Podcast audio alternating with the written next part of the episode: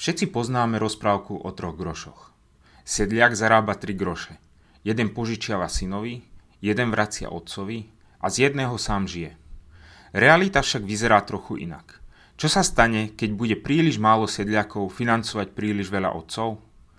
Rozprávka o troch grošoch znie idealisticky. Celá sa odohráva v akýchsi prirodzených komunitách a neráta s výskytom čiernych pasažierov. Nepredpokladá, že by sedliak nepodporoval svojho syna, pretože sa neoženil za ničkou zo susedstva, aby mohli spojiť susediace polia. Nehovorí o tom, že by sedliak nedotoval svojho otca, lebo v posledných voľbách volil stranu, ktorá mu nie je sympatická. Rozprávka ráta s tým, že podobné veci v prirodzených komunitách fungujú. Ľudia sa majú radi, sú k sebe zhovievaví a nejak sa dohodnú. Z Rakúsko-Uhorska a Prvej republiky boli takéto obecné komunity bežné. Potom prišla vlna masových hnutí v podobe komunizmu, fašizmu alebo nacizmu. Tieto hnutia potrebovali pre svoju legitimitu občanov závislých na moci v centre. Dnes nám už nevládne komunizmus, fašizmus ani nacizmus, ale centralizmus masových hnutí nám ostal. Tento centralizmus očistuje systém od spätnej väzby ktorá v prirodzených komunitách funguje. Nie je zvláštne, že v centrálne plánovanom zdravotnom systéme platíme rovnaké zdravotné odvody, keď ste pravidelný fajčiar, alkoholik, ale aj úplný abstinent. Nie je zvláštne, že sa dávka v nezamestnanosti dá využiť ako pôročný sabatikál pre akúkoľvek príjmovú skupinu. Nie je zvláštne, že dôchodkový systém nezohľadňuje prudko klesajúci demografickú krivku, o ktorej už na Slovensku všetci vedia a často sa objavuje na titulkách bulvárnych médií? Spätná väzba ale nikdy nezmizne. Centralizmus ju len odklonil. Namiesto toho, aby sme motivovali ľudí k zdravšiemu životu, spätná väzba dopadla na plecia obetavým nízko plateným sestričkám a množstvu pacientov, ktorí podľahli odvrátiteľným úmrtiam.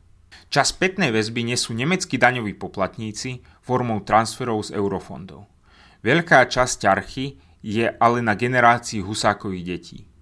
Veľa husákových detí platí služby málo synom a otcom z rozprávky. Čo sa ale stane, keď sa z husákových detí stanú husákovi dôchodcovia? Čo sa stane, keď sestričky v nemocniciach už nevydržia? Čo sa stane, keď vyschne studnica eurofondov? Sú dve možnosti. Buď sa vrátime k prirodzeným komunitám, prinavrátime spätnú väzbu a celý systém zdecentralizujeme, alebo sa navrátia nebezpečné masové hnutia a celú spoločnosť rozložia. Jedno je však isté. Zmena nastane. Koniec je blízko. Teraz by som chcel prejsť do takej osobnejšej roviny a priblížiť vám konkrétne prirodzené komunity. Nedávno sme pochovali najlepšieho, najpracovitejšieho a najobetavejšieho človeka, akého som poznal. Pohreb bol v malej dedinke na konci sveta. Kadiaľ už cesta ďalej nevedie. Na podobných miestach je možné spozorovať posledné zvýšky prirodzených komunít. Prirodzené komunity sú dušou Slovenska, ktorá nám žalostne chýba a jej absenciu vidíme všade vôkol nás. Nehovorím o nejakej úzko špecifikovanej komunite, bubline rovnakého politického presvedčenia, bývalých spolužiakov, kolegov z práce alebo babkách, ktoré sa zhodou geografických okolností stretávajú v rovnakom kostole. Ja mám ale na mysli malé, rôznorodé komunity, ktoré by v našom postmodernom technokratickom svete teoreticky nemali existovať. Nazvime ich obce. V takýchto obciach idú na pivo Ľudia rôznych politických presvedčení možno sa aj pohádajú, ale na konci sa aj tak zhodnú, že je to len politika a tá im nestojí za to, aby na budúce nemohli ísť na pivo opäť spolu. V takýchto obciach si susedia hneď všimnú, že teta Anička už dva dní nebola v obchode a prídu sa jej spýtať, či niečo nepotrebuje alebo či nie je chorá. V takýchto obciach nie len farár, ale aj starosta pozná všetky svoje ovečky a obaja sa postarajú, aby, keď príde tá hodina, dôstojne odišli na druhý svet. V takýchto obciach si možno niekto pofrfle na rómsku menšinu. Ale keď sú tzv. naši Rómovia v núdzi, väčšina im aj tak nezične pomôže. Vyzerá to ako akási forma rodiny. Strýko Fero je síce svojský, ale je náš. Máme sa predsa radi. Ako som už hovoril, z Rakúsko-Uhorská prvej republiky boli takéto obecné komunity bežné. Potom prišla vlna masových hnutí v podobe komunizmu, fašizmu alebo nacizmu. Tieto hnutia potrebovali pre svoju legitimitu občanov, závislých na centre v moci. Rozklad bol postupný. Ľudia narodení v konkrétnych rokoch si môžu myslieť, že podobné komunity fungovali len za komunizmu.